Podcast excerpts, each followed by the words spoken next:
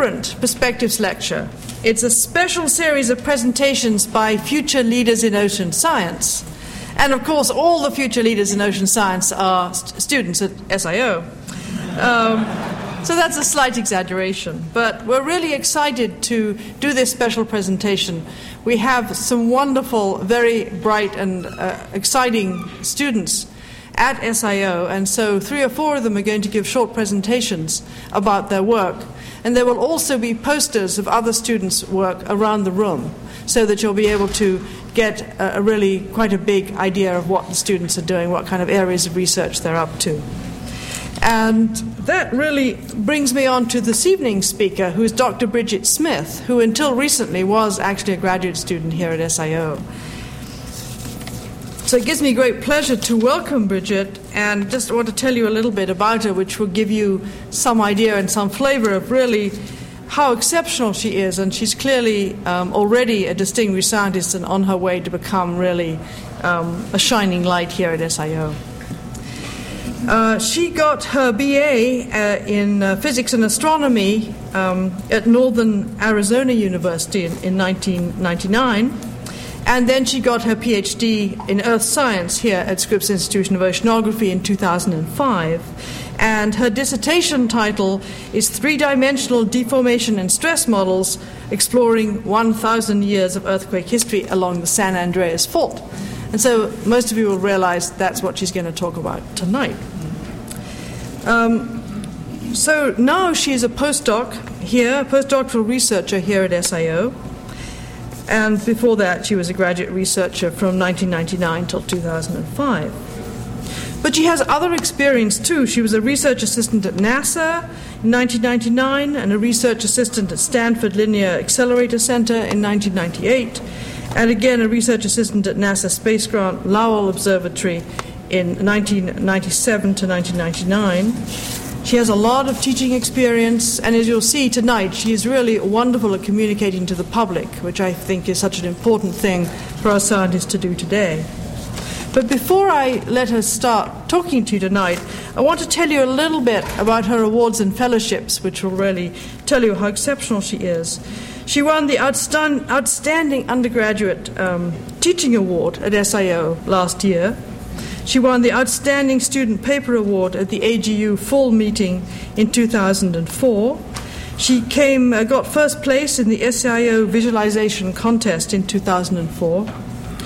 She won the Edward A. Frieman Director's Prize for Graduate Student Research in 2003 here at SIO. She was the outstanding graduating senior in the arts and sciences at uh, North Arizona University in 1999 and she made the dean's, dean's list, it seems, almost every year. So I hope I've embarrassed her enough. And now it's uh, my great pleasure to welcome Bridget to talk to you tonight.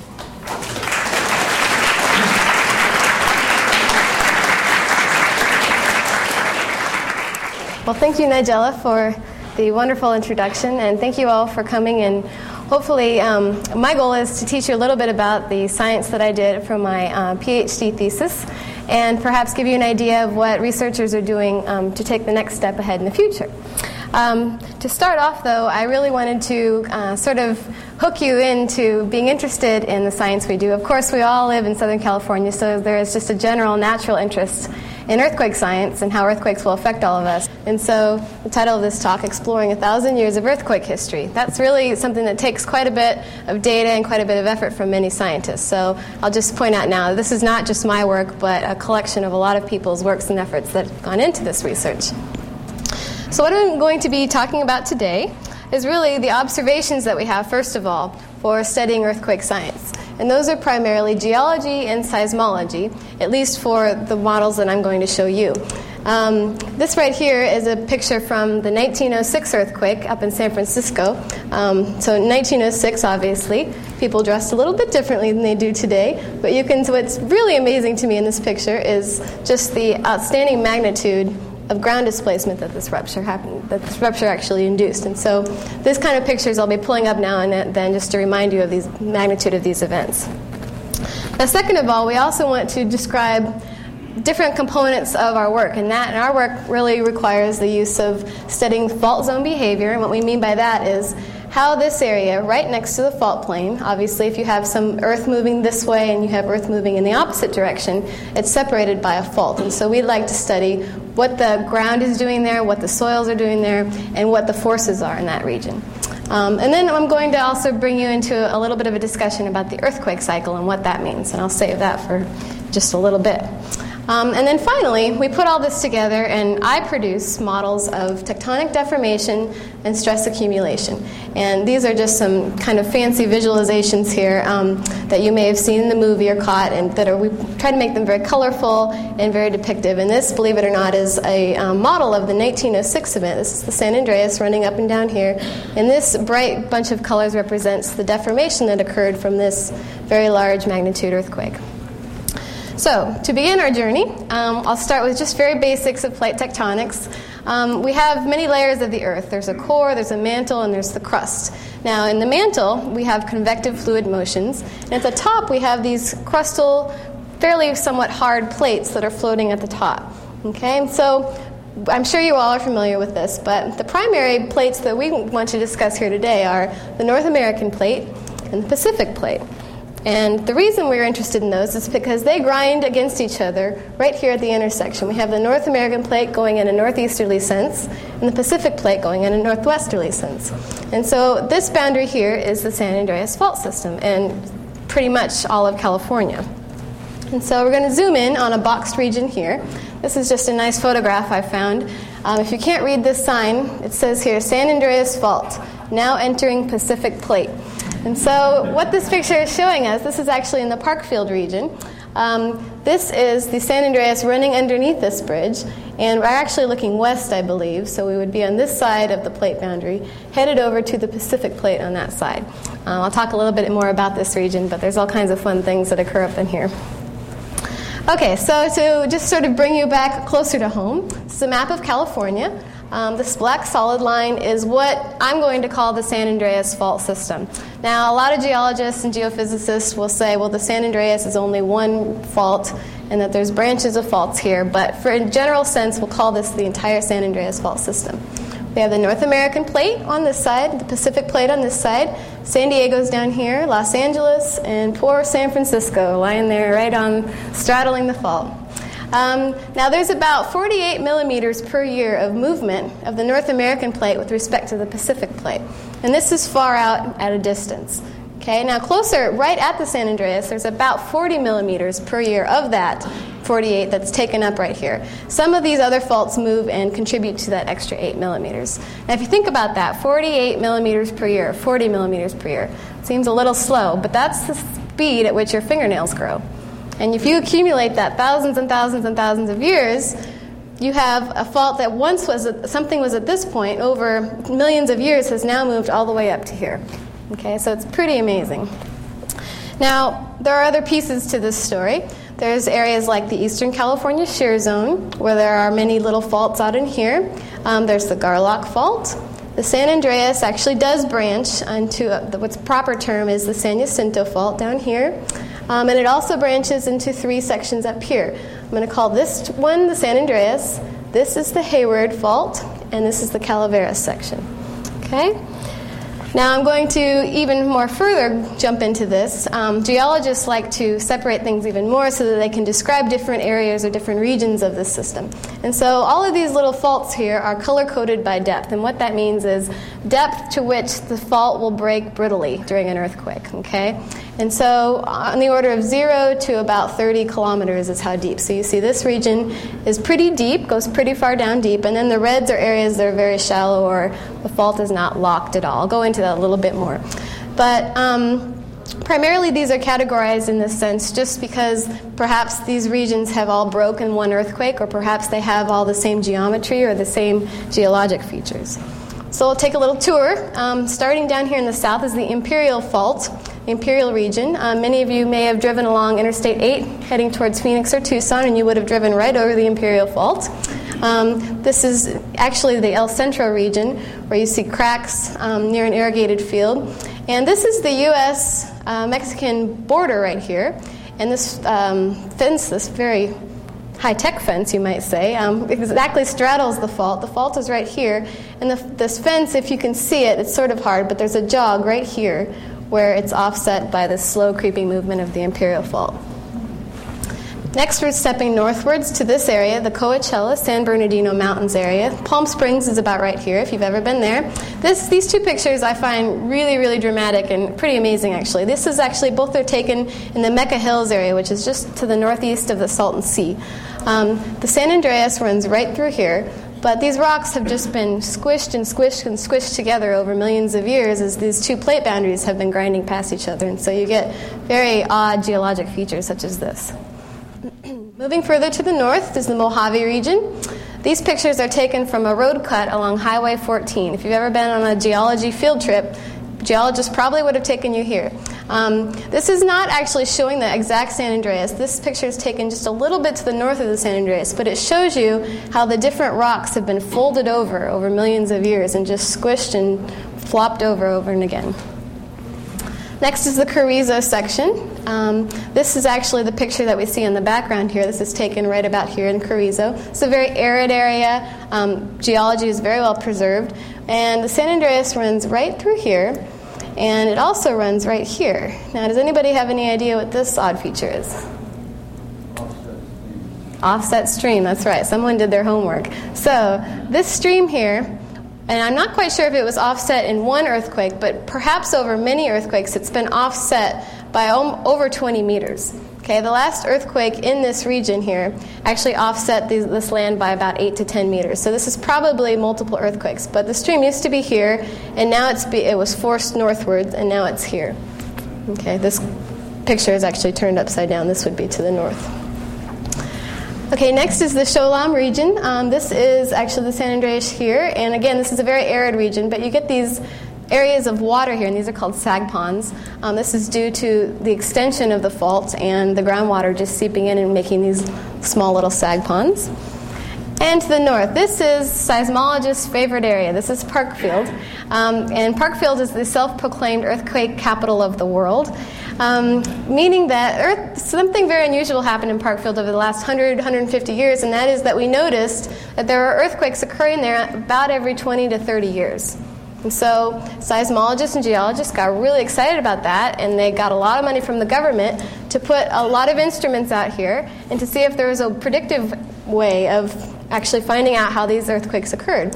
And so there's a little town of Parkfield nestled right here. The fault is located right here and right here in this picture. But there's a Parkfield Cafe. It's called the Earthquake Cafe or something like that. I haven't been there, but I've seen many pictures. But they also are digging a, a three to four kilometer deep hole or a trench down and down to the surface to actually study the seismic properties of this region. And if you all remember, there was an earthquake here in 2004. It came quite a few years too late in the predictive sequence, but this, this hit a lot of the head, news headlines.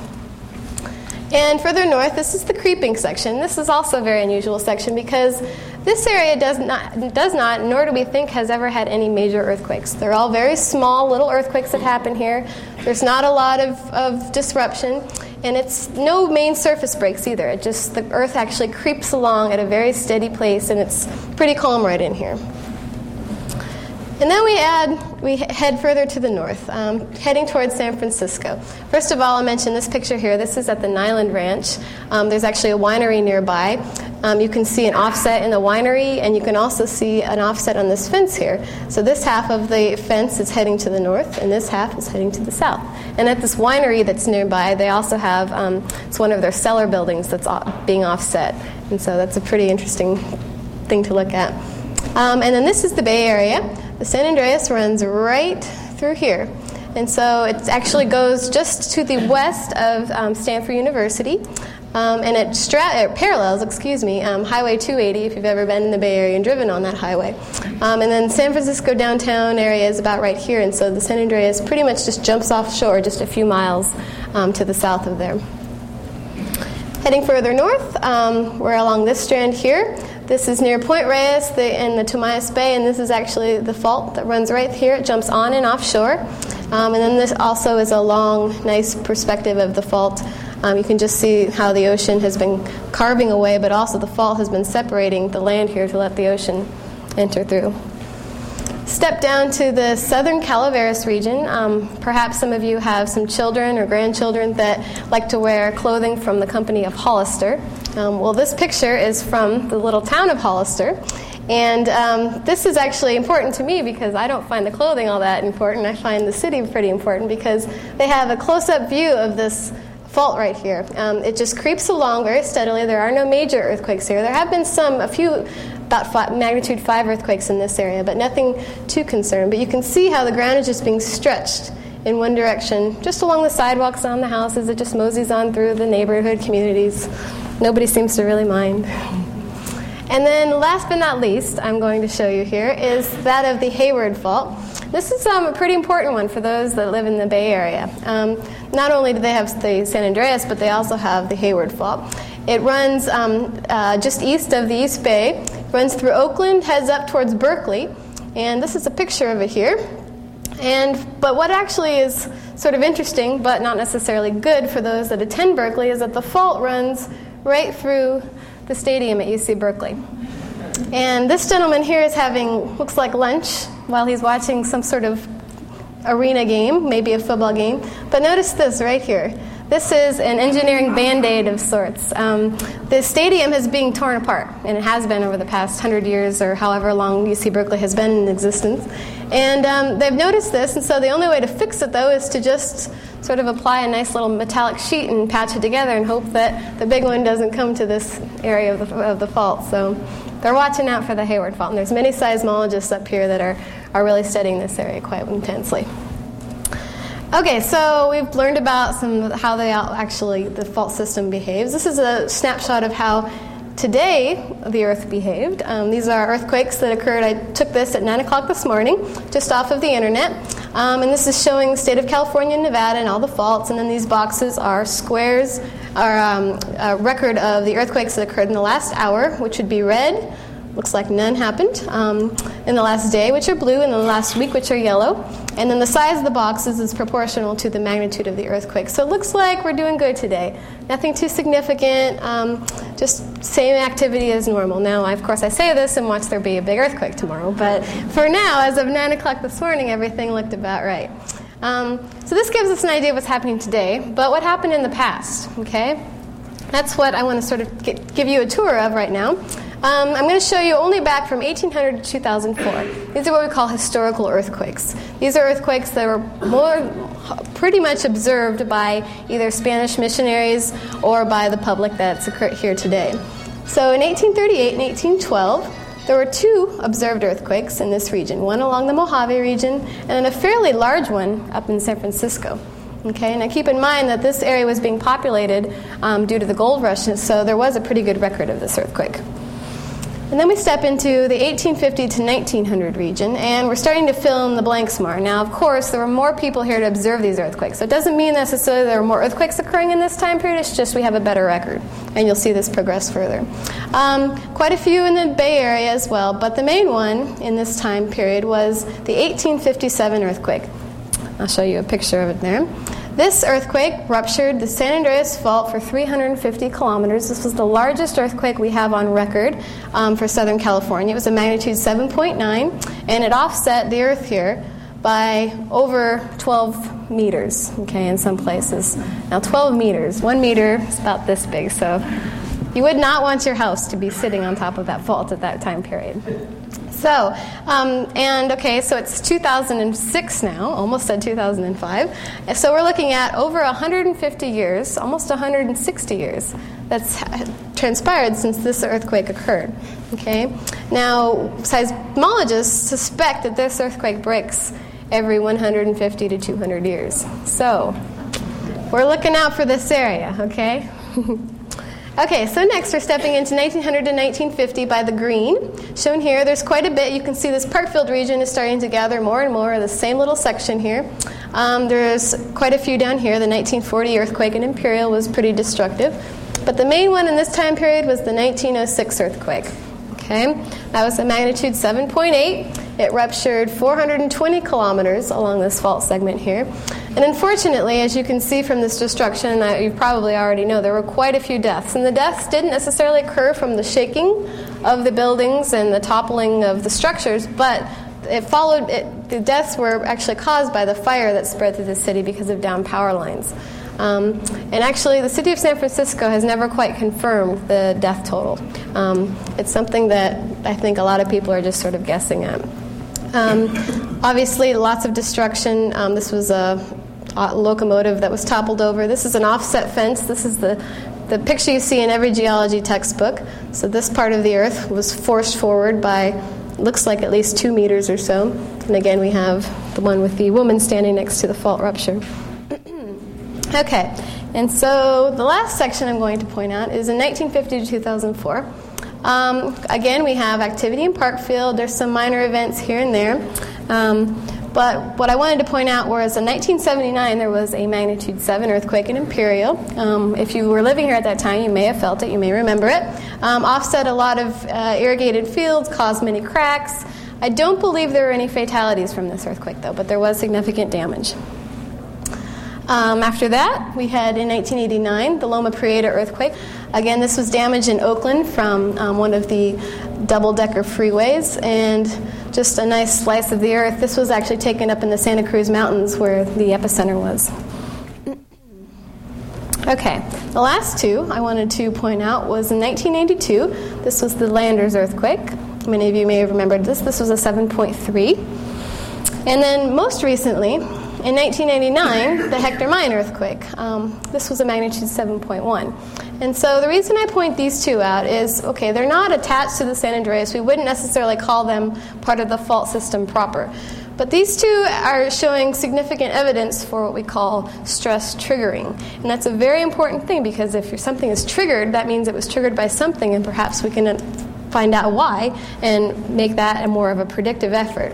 And so, what I want to point out next is how this area here we might be able to find more evidence for this Coulomb stress triggering. So, this is a map of uh, Southern California. I hope that you can see it in the back. Um, so, we have San Diego down here and Los Angeles down here, and these stars are representative of four earthquakes that occurred in the last 10 years. Um, in 1992, uh, actually, I'm going to try here, the Joshua Tree earthquake in April was a magnitude 6.1. Um, three months, excuse me, two months later, there was a magnitude 7.3 Landers earthquake um, on June 28th at 4:58 a.m. Okay, and then three hours later, at 8:04 a.m., was the Big Bear earthquake as a magnitude 6.2. And then, approximately seven years later, there was a 7.1 earthquake out here at Hector Mine. Now, the Hector Mine is significantly separated in time from the Big Bear and the Landers earthquake, but considering there wasn't much activity out here over the past hundred years, and then all of a sudden this area is just lighting up like a Christmas tree, gives us some idea that perhaps these events are related. Now, this has been further studied, and these colors are representative of the stress field. These are models of what happened before and after the Landers earthquake. So, this what shows after the Landers earthquake, which is a magnitude 7.3, it ruptured this area here. The red indicates areas that might be have high stress or that might be more likely to rupture with aftershocks. And the blue shows a decrease in probability of having aftershocks. And so what we see is that the Big Bear earthquake occurred three hours later, and it occurred in this area of red, this area of increased or likelihood of aftershocks. This was in 1982.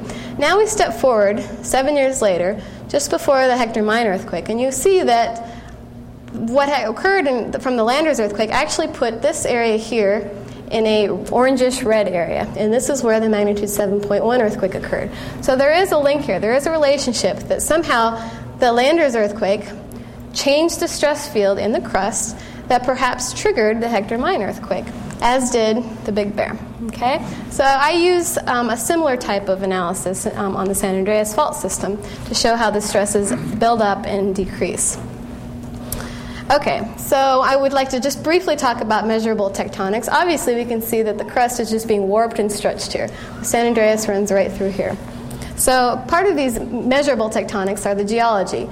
This stuff here actually records historical earthquakes. Um, you can find out the slip rate, and what that is, is the rate at which the ground moves. And seismologists and geologists can give us these numbers by looking at different features and digging down into the earth, digging down into trenches, and actually dating things. And they can also tell us about recurrence intervals. And what a recurrence interval is, is, is how, how quickly an earthquake will repeat itself. Okay? And so we have good evidence for geology that can go into any type of model that we want to make. But we also have evidence for geodesy. And geodesy is a study of tiny motions on the crust. Okay, and we use satellites and we use GPS stations such as this to give us velocities or displacements over time that show us how this crust is moving horizontally and vertically. So you put these together and you have evidence of what happened in the past and you have evidence of what's happening in the present. And you put these together and you have a model. Now, this leads us to say, well, what about what will happen in the future? And that's sort of what we're trying to get at is can we calculate how the stress fields are from both the past and the present to figure out how perhaps the future of the San Andreas and of California will behave? So I'm going to just briefly step you into some theory because when we have a model, we always have to have theory, and I'm hopefully going to be able to illustrate it by these two figures here. So what this is showing you is a cross section of the Earth. This would be our fault that's locked to some distance, and below it is this sort of steady state area, this elastic or creeping area. And when I say elastic, think of a rubber band. You stretch it, you stretch it, you stretch it, and eventually it snaps and it returns to place. Okay? And that's what I'm going to be defining as elastic. Now, down here, we're seeing this area, the shallow region, would be the locked fault. And so the first thing we have is these distant, deep forces that are driving this system. Okay? So you have these distant and d- deep forces that are actually moving the Earth. And this keeps accumulating over time it builds and you have the surface deforming. So this is showing us an, a fence that's actually being deforming. Okay, it hasn't broken yet; it's just slowly being pulled at, just like that. A few of those pictures that we saw. Now, of course, when the stress builds, it has to give up that energy somehow, and so eventually you have sudden fault slip or an earthquake, and the stress is released, and that's what's showing here. The fault, the fence, excuse me, would be breaking, and the two blocks would move side to side. Okay, and this is all because there's stress and forces being built up on the edges of this fault. So we have this model here, which I called the elastic model. It stretches, stretches, stretches, eventually slips. And then there's a little bit more complicated of a model called a viscoelastic model. And this one has two layers a strong layer called the lithosphere, and a weak layer, could almost be sort of like a fluid, is the asthenosphere. And so this area down here sort of behaves independently up here. It, it, does have an effect, but it doesn't care what's going on here necessarily. But it, it deeply affects what's going on up here. And these two systems combined can give us what we call the earthquake cycle. Um, the interseismic period, which is just the steady motion of this stuff down here, just sort of accumulating stress at this bottom here. The coseismic period is when this locked fault lurches forward. And the post-seismic period is when this area here readjusts itself up in here and actually has an effect of what we see at the surface. Now let me describe that a little bit better. So first of all, we have interseismic deformation. Okay, so we have steady slip, and this area is just steadily moving, and this fault area is locked. Now, what we have is actually a steady constant rate of 40 millimeters per year, for example, let's say, and you get ground features like this, and you just have nothing breaks significantly. You don't have any destructive forces, but you're applying a lot of forces at the ends here that's eventually going to form into an earthquake. Now, next phase is the coseismic phase, the coseismic deformation, where you have instantaneous slip. This locked region lurches forward to catch up with this region down here, and it releases all of that accumulating stress. Okay, and the last phase is this postseismic phase. Now, this is the one that gets a little bit more complicated, but it really shows us the most unique features and lets us figure out what's going on inside the Earth. And so, this is deformation that occurs slowly over time, and what actually happens is it causes areas of the Earth to go up or have uplift and to subside or have subsidence. And so this is just an example of what some coworkers have done. Um, they've collected data of this region. This is data called INSAR data, Interferometric Synthetic Aperture Radar. What this is just representing, though, is this is from the Landers earthquake, and it's showing you that this was the fault that ruptured, and the two quadrants to the northeast and the southwest went up after the earthquake, a few months afterwards, and the quadrants to the northwest and the southeast went down. And this is all from post seismic visco, perhaps viscoelastic response. And this is new science. This is just, we've just started looking into this maybe in the past 10 years or so. Um, and the jury's still out as far as how all of this is behaving and how it affects earthquakes, but that's what we're here for to also investigate. So we put all this into um, a mathematical model, and I won't go into all the math here. I will just photocopy some of my notes that I had made over the past few years. Um, all of this stuff goes into a computer, and it takes a lot of time, but we make sure that we have all of the bugs out of the computer code, and we run it for many, many hours, and lo and behold, we have some nice models that show up. So, what we put into the model is where the fault is located, how deep we think the fault is, um, we put in how much it moves or its slip, and then we tell it how thick this elastic plate is. This has a very important effect on the models. We tell it when the earthquake occurs at the time, and we also give it an idea of the viscosity, and that's just as how sort of um, strong or weak the material might be in this viscoelastic region. And we put that all in there, and out of the model we get something like surface displacement. Okay? And this tells us in three dimensions. So typically, what you're going to see is I might have something represented as x, y, and z. And x and y are simply the horizontal direction, and z is the vertical direction. Okay? So the x displacement might be something like the east west component. Um, the y would be the north south, and the vertical would be the up. Now, this is just a sample here to sort of in, um, introduce you, excuse me, um, to what I'm going to be showing you later. But if I were to tell the model, Okay, at this point here where the dash line is, move this side forward by 10 meters. Okay, so you'll obviously see this side be moving forward. This moves uh, forward at 200 millimeters, and this side moves backwards by 200 millimeters. But there's also odd displacements in the east west components, and also in the vert- vertical component, up and down. Okay, so these different colors represent how much displacement occurred because of these parameters that we put into the model. Okay, enough of the boring stuff. Let's get on to the exciting stuff. So we apply this simple model to the San Andreas fault system. Okay, we go, we look at a map and we make sure that we have the fault in the right area, and we consult our local geologists and their seismologists and ask them about the properties they know about the fault. And we tell the Pacific plate to move to one direction and the North American plate to move in a different direction. And we generate what we call a forward model. So that's putting the data in and actually producing a, a result. And so we use the slip rates and we use depths of each of these faults, and we use earthquakes over the past 1,000 years. And I'll get to that in just a minute. And then we have to have something to compare this to because it needs to be some sort of quantitative analysis. And so we compare it to horizontal and vertical measurements from GPS. And then in doing so, we're able to calculate deformation history over the past thousand years, and we're also able to calculate thousand year earthquake history of stress. And remember, stress is important because perhaps stress is indicating where the earthquakes will occur, what areas are more likely. And we put all this together into animated movies. So, where do we get this data over the past thousand years? Well, I've introduced you to it mostly. Over the past 200 years, we consult the historical database. 1800 to 2004, they're based on historical accounts, meaning people have actually taken note of them, written them down, perhaps published them in a historical newspaper of sorts. And they're also global measurements. So, this is an example of a seismogram from the 1906 earthquake that was actually measured in Holland okay, in the Netherlands. And so there have been actual measurements taking of all these earthquakes over the past hundred years from not just California, because obviously we didn't have a lot of scientists out in California until the last maybe 50, 70 years. So all of this in total gives us 40 documented events, okay, and all of these are shown here. Now, we've ignored a few events. Um, there was a magnitude, I believe it was a 7.1 in this area in Kern County in 1952. And there was a big earthquake along here in Owens Valley in 1872.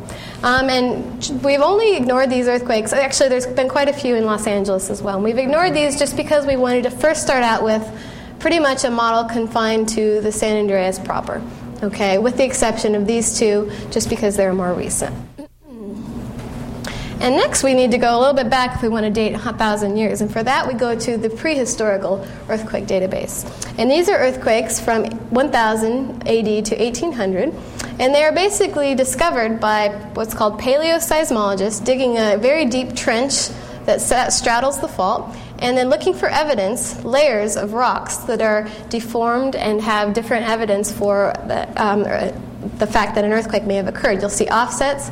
Sometimes there's also they have to date these with um, radiocarbon dating techniques. Okay, so they, that's how they find the ages from these different carbon samples. And so these are also revealed by tree ring data. If you chop off a branch of a tree, you can see sometimes the um, water differences that went into the tree or disrupt, disruption in the tree ring growth because of major shaking from an earthquake. And there's also sea level changes that we can go into. So, in total, this database was found from 15 different sites marked by stars along the San Andreas Fault, and this gives us about 30 events. Okay, and so you think about it, and that's 1,000 AD to 1800 AD. That's 800 events and only 30, eight, eight, excuse me, 800 years and only 30 events versus 200 years and 40 events. So there is quite a bit of uncertainty that goes into this, but this is the first start of doing this. And so this is the best we can do for now, but we're certainly hoping to improve this in the future. So we design a model. And this is a snapshot of, snapshot of our model, excuse me. And what you'll notice is California looks a little long, a little tall. And this is because this is the best way that our computer can calculate the model is by making it into this type of shape. Um, but down here is San Diego. LA region would be here, San Francisco would be up in here. Um, all these segments are named, and these red triangles are the locations of the GPS stations. Okay, so these stations are actively collecting measurements of how the crust is deforming. Now into this model we have make it approximately 900 by 1700 kilometers. Okay, so it's 1700 kilometers this way, 900 this way. Now, you may not be familiar with this, but this is, takes quite a bit of computer time. Okay, sometimes people might spend hours and days and months just to calculate this large of a grid. And so this was one of the contributions we made to the scientific community was to design a model that could easily compute this. And that was what all those mathematical sheets were showing you there. Um, the model is made up of 26 different fault segments, and we use the slip rates, the locking depths, and all those earthquakes that I just discussed. And in doing so, we design a sort of a timeline that represents all these different earthquakes dating back to these paleoseismic events. And the end results look something like this. And I'll just pause here for a moment and describe what we're sort of looking at. This is a figure from the 1857 event.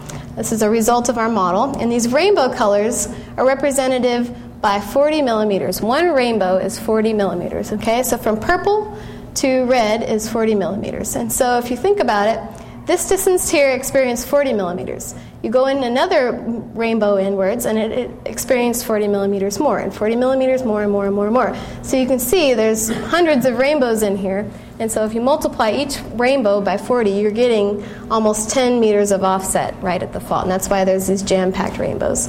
Likewise for 1906, so not as much deformation occurred out here, but lots and lots of deformation occurred right along the fault. And this is an example of the 2004 case. So, to show you some results before we get into all those rainbows. Um, so, in comparing with the GPS data, we get three different components of the model that look something like this. This would be the north south model. Okay, so on the west side of the fault, in the oranges and the reds, we have approximately 20 millimeters of displacement moving to the north. And the blues and the purples represent about 20 millimeters moving to the south. And if you zoom in on any of these areas, you'll see a lot more detail. It's just, for the most part, you have directly north south motion.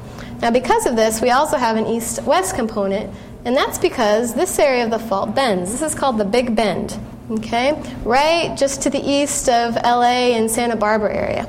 And this shows six millimeters a year moving to the, let's see, this is an east west projection, so this would be moving to the east. Likewise, we have extensional features moving down here. And then in the vertical, we have areas that are moving up okay, positive, along the mountainous regions where the Big Bend is, and then you have extensional features moving out to the that are subsiding. Okay, so these are the primary results of our model.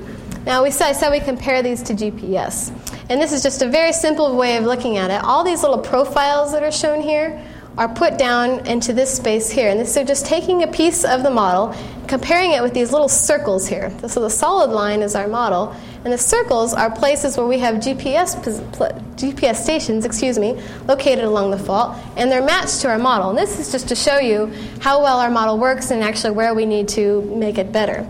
So in Northern California, we have a good match these are all corresponding to these profiles here. Now you can see there's something going on here that we're not catching in our model. And I can tell you right now, we know what that is. Um, it's the fact that we're ignoring these faults out here. And so this is an improvement we have to make, and we're actually currently doing this right now.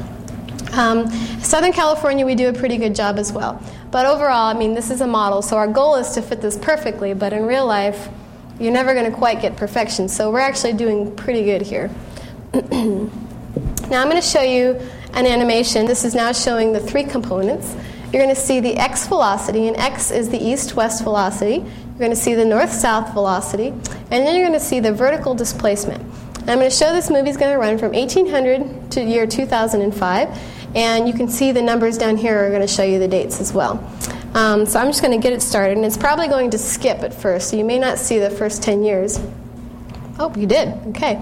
So it starts off at 1812. There's an earthquake there. Okay, now keep in mind what the rainbows uh, represent. We're going to see an event here in 1838 once it approaches. Again, it's kind of void because we don't know about the earthquake history leading up to these bigger earthquakes. There was the 1838 one. Now keep your eye in this region here and get ready for the 1857 earthquake that ruptured Southern California. And you'll see the effects. And these long term effects, dating tens of years later, is this viscoelastic component. That's why we're using this more complicated model, because you can see the Earth is still deforming 10, meter, 10 to 20 years later. Okay, so we're approaching the 1900s. We should see some earthquakes up in both northern and southern California. 1906, keep your eye on this one here. This will be the San Francisco earthquake. There it is. And again, many years later, we're still seeing it deform. And this vertical one is kind of a little bit boring in that you don't see any drastic changes as it's moving slowly like this. But I'll speed this movie up in a minute and you can actually see how dramatic these are. Okay, so in 1940, an imperial event. We're approaching the 50s, and I believe there's going to be the Palm Springs earthquake in 48. uh, the 1960s, there were quite a few earthquakes in here, and there's also one um, in Parkfield. There it was, 1966. And we're almost to 84, which will be one in here in the Calaveras region. And then we get to the 90s, 89 Loma Prieta, the Landers earthquake. We'll see the Hector Mine earthquake occur here, and then we'll see the Parkfield earthquake. Okay, now I'm going to speed this up, and I'd like you to watch this vertical component here, how the earth goes up and down. Okay, so this is going to move rather quickly here. As soon as there's a big earthquake, which is now, you see this vertical component completely subside and move around. And then you have areas that are starting to go up, and this area is again starting to repeat and go down. And we're at 1990. We see some changes here, and I'll let it run one more time. Okay, so this is going down, down, down. The side's going up, and then all of a sudden it changes after the 1857 event and disappears, but then gets reloaded again up in here. So there are so many things that we can actually learn from this. It's just actually taking the time to explore each one of these little events that's the key to all this. Okay, now I'm going to show you one more real uh, kind of bizarre model. This model is for a 70 kilometer thick elastic region. Okay, I'm going to show you one for a 30 kilometer thick region. It's going to play fast, but you'll no- notice how just bizarre this region looks here. We don't believe this model, but it's pretty interesting to watch. It goes down, it moves around. It just looks like one of those blobs of um, a lava lamp or something. So we had, and it actually produces completely opposite results in some cases for some different time periods than the thicker plate model did. And so we can pretty much rule this thin plate out as the right answer just because it doesn't match our GPS estimates and it shows a lot different results than the thicker plate model. But the study's still going. We're still trying to um, provide even more evidence for this. Okay, so I'm going to move on to the stress models. Because this is really the most important and This is our main goal here. We want to look at the displacement to match it with the GPS, but then from there we want to build models of stress. This model here is showing the 2004 model. I haven't yet produced the 2005 model, but that'll be next. Um, and this is showing uh, what we think the stress field looked like in 1811 and in 1856, and I'll get to that in a minute. So in 2004, these colors are reds are the high stress areas, and the purples are the fairly low stress areas. And so what you don't want is red. Okay, but obviously there's quite a bit of red going up and down here. Notice that there's nothing, no reds in here, and this is because this area is just creeping along at a steady pace with no, not storing a bunch of energy. But there's this big area here, which last ruptured in 1857, and there's this region here, which ruptured last in 1690. That was a long time ago, and we suspect that the, this area ruptures every 200 to 300 years. So this area is pretty much overdue as well. There have been a few earthquakes right in the Palm Springs area that have reduced this, the forces and the stresses that are building up. But all along the Salton Sea, if any of you have, well, you wouldn't have a summer home there, but if you have a winter home there, you may want to change your plans. Um, and then the Bay Area also has some high areas, but I would say this area is more, from our models at least, indicate that this area is one of the more hazardous regions. So, 1811, how does this match up with what we know from history? 1811, this is just prior to a major earthquake, a 7.6 earthquake that occurred in 1812. And you can see that this area here did have quite a bit of red just before this earthquake occurred. And then likewise, the 1857 earthquake, which had an epicenter right here, right in the middle of this high stress, high building stress area, had it ruptured this entire length here. Now, why it ruptured down here is still a little bit questionable. We don't know why exactly. But it did have an epicenter here and it propagated all the way down. Okay? So these models do confirm what we already know about what happened in the past, and perhaps they're indicative of what may happen in the future. So I'm going to show you a model, a movie of this, and it's going to go pretty quickly. Um, again, the timeline is up here. It's going to show the last 200 years, and you'll just see these red and blues turning on and off as it go. So that was from the 1812 event. Um, we're in 1830s. It pauses just before an earthquake. 1857 took this entire region out, and then watch this area load up again over the past 150 years. It just keeps accumulating and accumulating and accumulating and accumulating. And notice this area is already starting to be red. In 1940, you'll see this region pop off from the imperial earthquake. And then again, this is just growing and growing and growing, as are these little faults out here, which we've also included in the model. So, this is your tour of the stress field of the San Andreas. Um, again, we have not quite included all of the faults in the region, but primarily we end up at 2004 where we see all of this stress being accumulated here. And I'm going to fast forward that. Last step here is just to recapture what we saw here in 1900, 1920, 1940, 60, 80, and year 2004. And so you see this just accumulating, and you also see how these different earthquakes cause the stress to turn on and off. So, some future applications just to wind this up.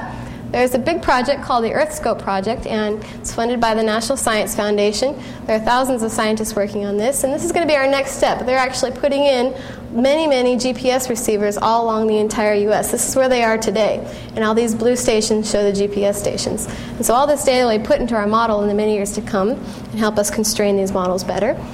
Um, we also want to look into tide gauges. Tide gauges record sea level, but they also record the displacement of the Earth. And most of this is from the, the sea level changes are obviously ocean related and climate related events. But if you have a big earthquake, you can have lots of vertical displacement. And this just shows you um, both San Diego, which is in sorry, black, and San Francisco, which is in red, showing the up and down motions of sea level change. Um, and so we're hoping to take data from all of these stations recorded along the coastline and compare that to the vertical results that we see in our model. Um, so that'll be something that we're looking forward to. And then lastly is to apply this model to other fault systems. There are other fault systems out there than the San Andreas and of equally important. If you turn California aside, you compare the San Andreas fault system to the fault that runs through Turkey. This is called the North Anatolian Fault. You can see they're very similar in length and they have a very similar slip rate. Each is about 40 millimeters a year. And Turk, this Anatolian fault has been showing um, progression of earthquakes over the past 20 to 40 years that are continually moving to the west. Okay? And of course, this fault runs through the nice countryside, little villages in Turkey, but it also ends up right down here at the base of Istanbul. Okay, and there's a lot of seismic hazard here, and there's millions of people here whose lives could be affected by the next major rupture here. So, we, it would be really important to be applying our model to this. So, I'll conclude you here with a nice little picture that I found that I really appreciate a lot. I should hang this one over my bed. Um, I hope you've enjoyed the talk. Please let me know if you have any questions, and thank you for your time.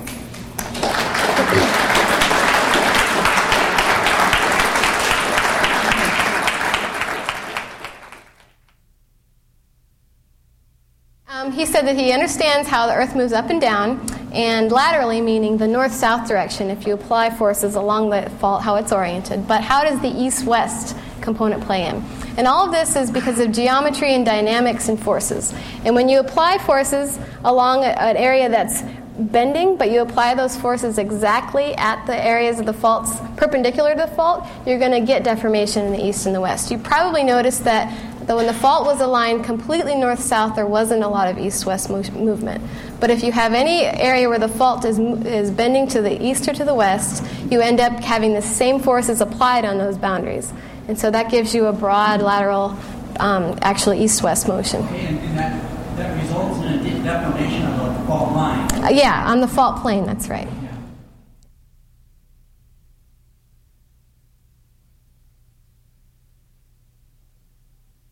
Okay, um, he said he noticed that um, from regarding the sea level data I showed just at the end, um, that San Diego data and the San Francisco actually data diverged in the last 20 to 30 years. Um, this is tectonically related as far as our models go because San Francisco has had a different vertical effect from the 1906 earthquake, and San Diego has had a different effect from the 1857 earthquake. But there are also quite a bit of contribution of just um, El Nino effects, um, local climate effects, and it actually also depends on where the station is placed, as in if it's on a bay, if it's in a bay, or if it's just out in open ocean. So um, this is a work in progress, and they do diverge, and we can't. I'm not a climatologist or an oceanographer, so the best I can say is there is a tectonic component, but it's not the biggest one. Our job is to remove everything but the tectonic component and use that.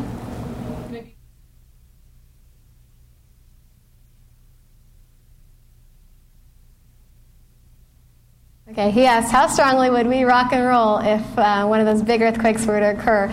Um, we're about 200 kilometers away from um, the Salton Sea region where the, where the stress is building. Uh, and they're suspecting, there are quite a few colleagues of mine that have um, estimated about a 7.8 earthquake that that's capable of rupturing. Um, I did feel the magnitude 7.2 earthquake, the Hector Mine earthquake in 99, um, and my bed moved around a little bit, and that was a 7.2 earthquake. So if you imagine a 7.8 earthquake, um, that's six times greater, we'd be shaken quite a bit. I mean, we're not as in as much danger as those that are sitting right on top of the fault. The further away you get, the better you are, and we're also in an area that has. Um, fairly non-loose soils okay la basin has quite a bit of loose soils and that makes it a very dangerous area most of san diego is built on some stronger rocks and so we're not as bad off as we could be, let's just put it that way.